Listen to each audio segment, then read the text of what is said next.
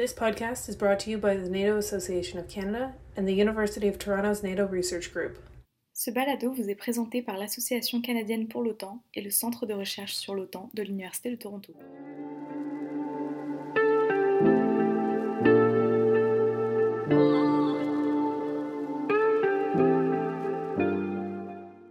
Conflict, insecurity, weak institutions, and limited access to justice remain a great threat to sustainable development. We are a more secure society when democratic principles are promoted. Today, we explore the importance of the United Nations Sustainable Development Goal 16, peace, justice, and strong institutions.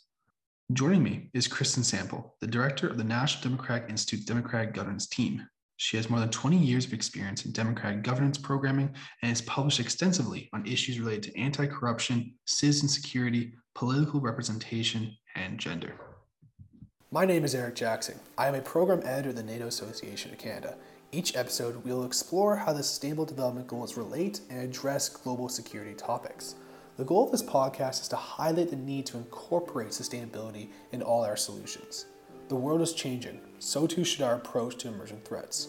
Welcome to Sustainable Security. Well, Kristen, thank you so much for joining us today. I'm really excited to have this conversation about the Sustainable Development Goals, particularly SDG number 16, peace, justice, and strong institutions. Thank you so much for joining us today. I'm really looking forward to this conversation. No, it's a pleasure. Thank you, Eric. So the National Democratic Institute works around the world to strengthen and safeguard democratic institutions and has been doing so for the last 35 years. In your experience, does the achievement of SDG 16, peace, justice, and strong institutions directly relate to global security? Yeah, thanks so much, Eric, for that question. I mean, I think that what we've seen over the last decades is certainly that the countries that are experiencing fragility and conflict are making the least progress toward development and towards sustainable democracy. And I think that there's growing awareness on the need to focus on kind of core governance functions as a prerequisite to a sustainable peace.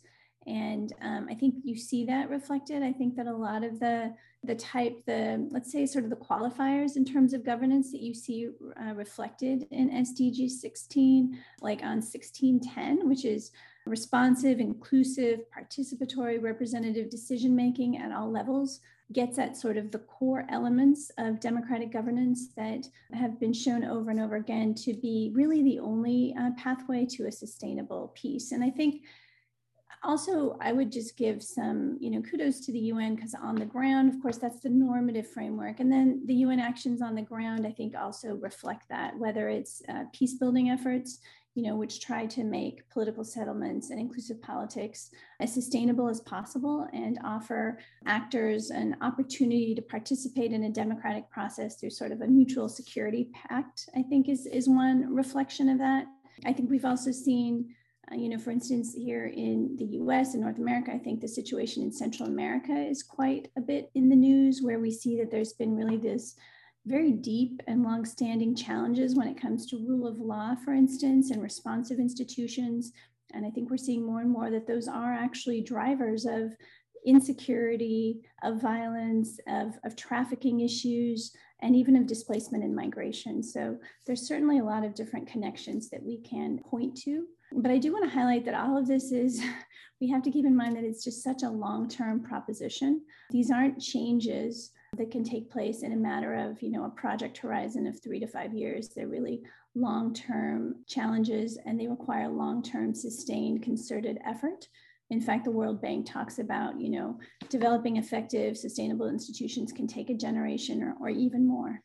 That makes a lot of sense. And one thing I've found really with SDGs in particular is that having a strong democratic institution at the foundation of everything really sets it up for success for everything else, and particularly every other goal in it to be achieved. So I've always had an admiration for SDG 16. I'm always excited to talk about it. And exclusion is a cause and consequence of violent conflict, and the Sustainable Development Goals include a cross-cutting commitment to leave no one behind. In what ways should democracy assistance support the inclusion of marginalized groups? That's a really important issue as well, Eric. In NDI, we say that democracy and inclusion are really indivisible, and that democracy, it will flourish when traditionally disenfranchised people, including women, persons with disabilities, young people, LGBTQI plus individuals, Indigenous peoples, refugees, really across the spectrum, are able to meaningfully participate in electoral and political processes. I think that's very much, as you were saying, grounded in that kind of UN foundational principle of leave no one behind, which is, you know, an explicit pledge of the 2030 agenda. What I think is really interesting too of the SDGs in comparison with the MDGs, the predecessor, is that I think this concept of left behind also makes us kind of conscious of not just poverty levels, but also inequality levels, that a lot of the strife and the conflict and the kind of lack of, or the rule of law challenges, are really at their core also a manifestation of inequalities, unfair, unjust distributions that underpin that sort of marginalization.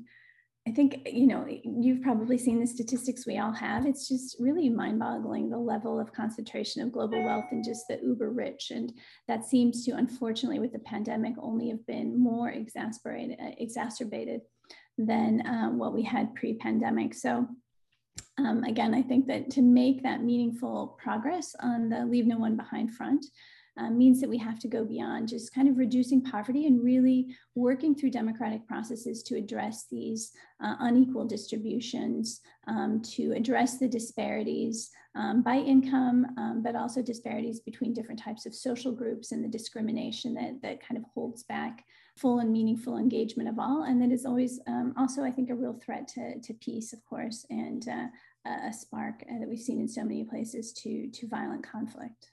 And having an inclusive society that allows everyone to participate is such a vital aspect of a strong democracy.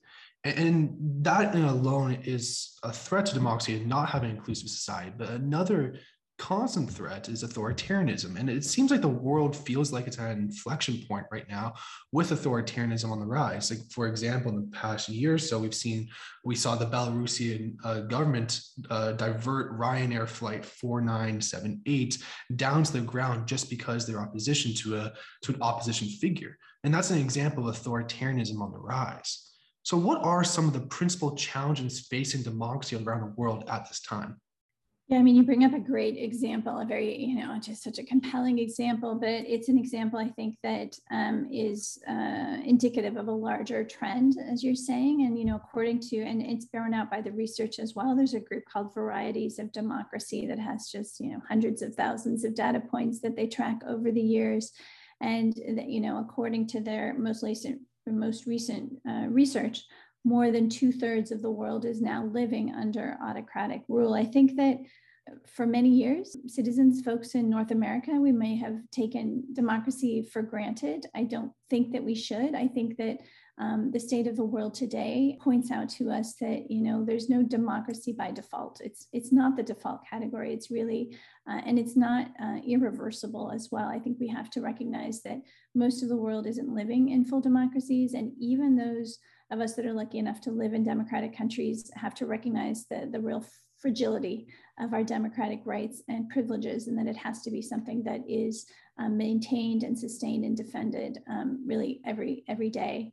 Because what we see so often, it's just so insidious, the authoritarianism trend. It's not necessarily just a coup d'etat in the middle of the night, you know, by the military. It's more and more commonly this kind of pattern of a chipping away and erosion of democratic institutions, often through what some people call executive aggrandizement. So it's the executive branch, the national government, that expands its power at the expense of the checks and balances and accountability structures that we need to see. And they do that through all sorts of, again, incremental kind of ad hoc strategies that you have to pay close attention to. You may not notice until it's too late, because once that erosion has set in, it can occur rather quickly. But to reverse the erosion, to rebuild or restore institutions, is a lot more difficult than the erosion itself. So I think that's a really important thing to keep in mind. I think that, you know, something else that's really interesting, especially in the UN context, I was looking back at the Secretary General's 2009 guidance note on democracy, and it's really striking. That's just 12 years old now. and there's only one reference in it to information communication technologies. You know, technology, which is such a central part of our life today and having such an impact on democratic processes and institutions, was barely mentioned. It was really only mentioned in terms of e-governance in that UN guidance note on democracy.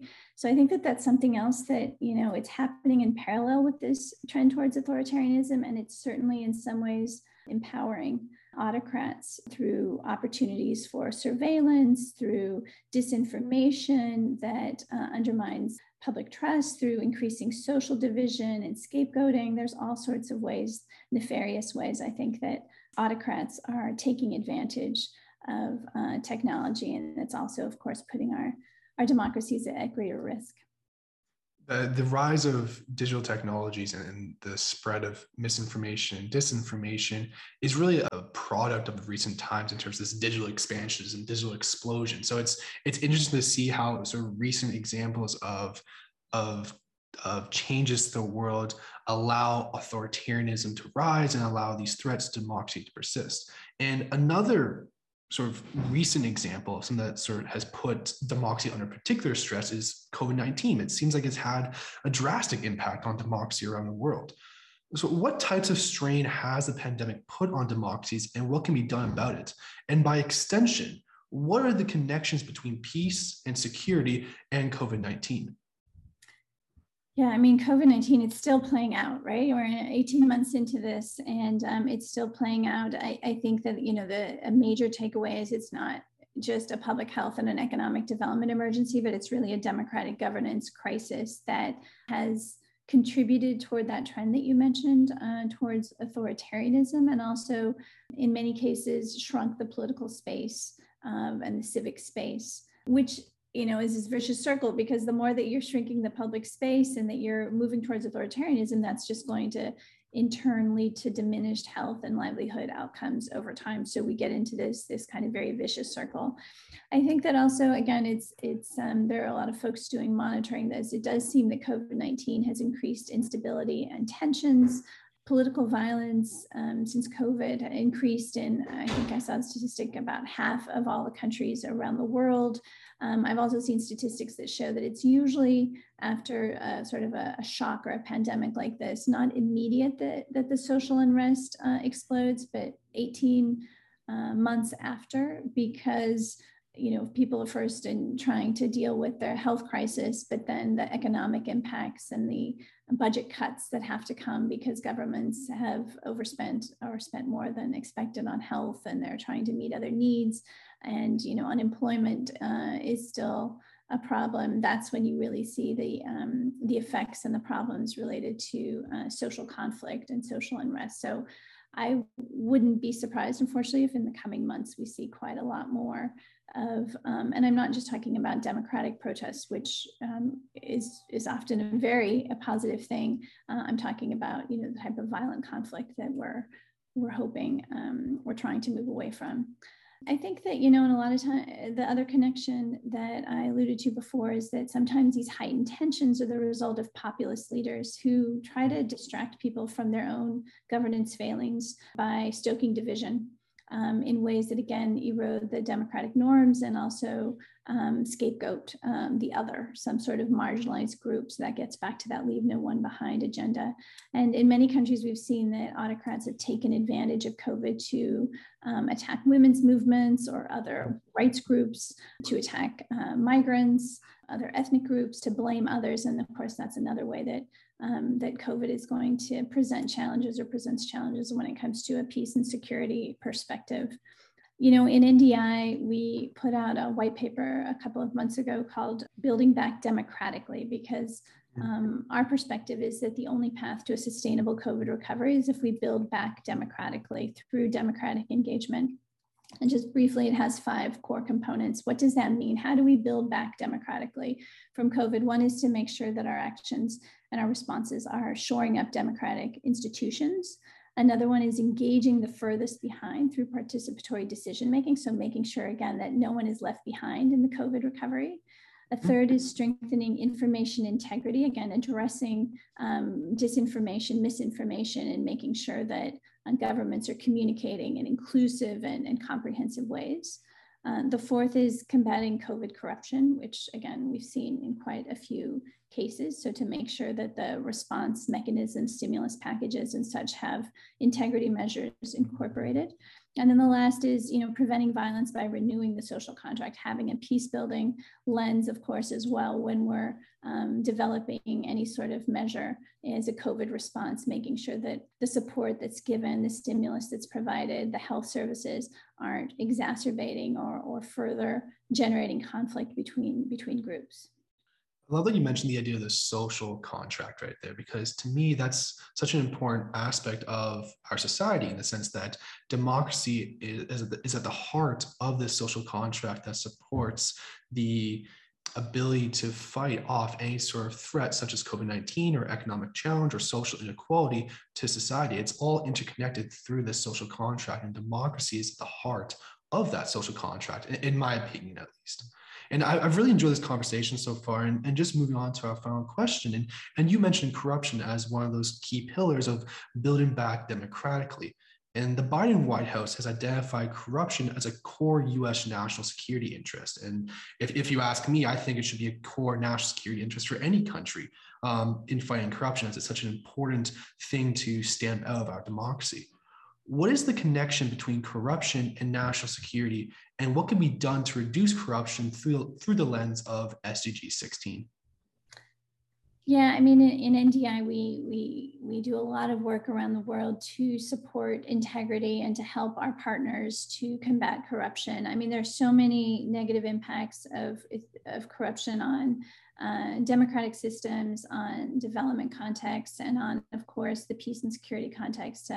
Corruption diverts and wastes resources, most obviously, but it also weakens institutions to the extent that, for instance, there might be corruptions in a customs office, then you're perverting or subverting the institutionality of the customs agency.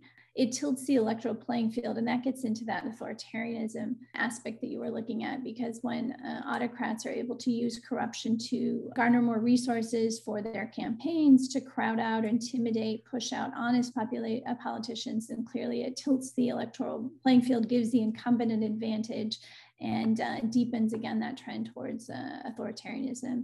And just overall, I mean, it undermines public trust in governance and democracy, because when citizens see, and often it's just so evident, the corruption in many countries, it makes them think that, the government's not in it for them, that, if it is a democratic country, that the democracy is subjected or subordinated to the interests of a powerful few, and why should they go to vote? Why should they participate? Why should they believe in democracy? So there's just a lot of different insidious impacts.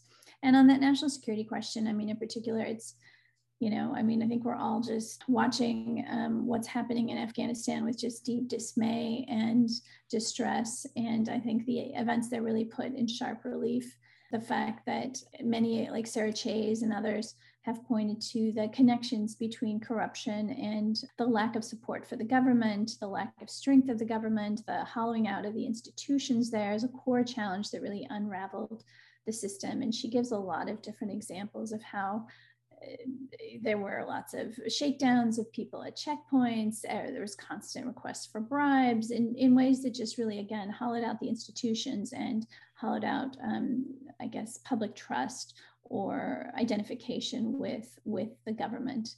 And it's really, when you're looking at systems like that, it's not just corruption, but it's really full-scale kleptocracy, where corruption is part of the operating system.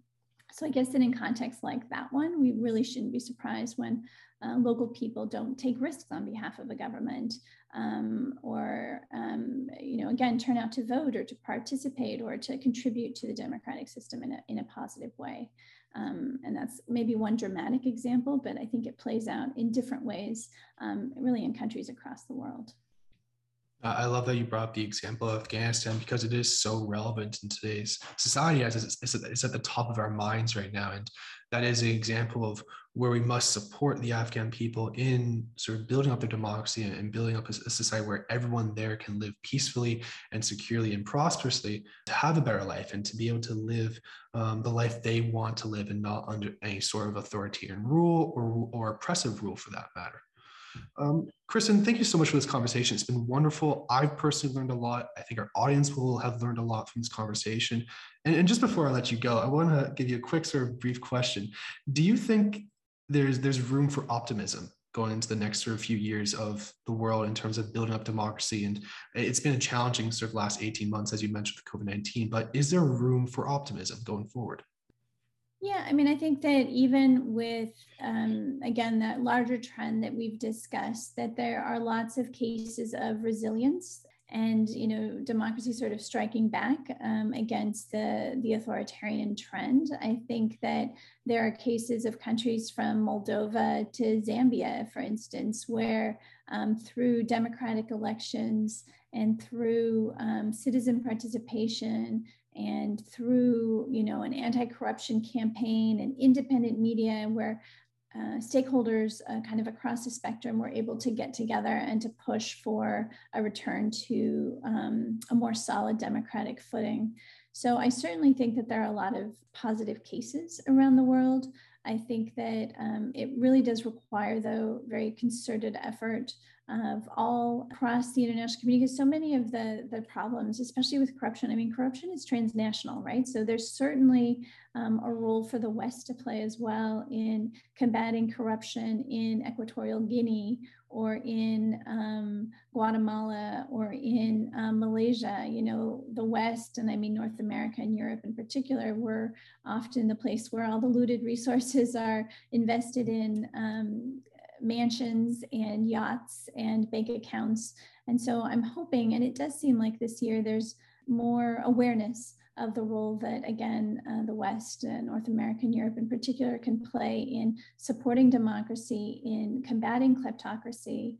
We'll have a democracy, Summit for Democracies convened by President Biden, but hopefully really gaining steam and ownership of countries across the world to come together and take stock of the democratic challenges and hopefully make commitments in terms of what they can do domestically and internationally to support a stronger democratic system. So yes, I mean, I think there's certainly, it's a challenging time. I don't want to downplay all of that, but I do think that there's room for optimism and that we have to be supportive and collaborative and working together to bolster those democratic systems and their resilience where they exist currently. That's all we have time for today. Thank you so much for tuning in. To learn more about the NATO Association of Canada, look us up online at natoassociation.ca and follow us on Twitter, LinkedIn, and Facebook to stay up to date on all things NATO. Until next time, take care.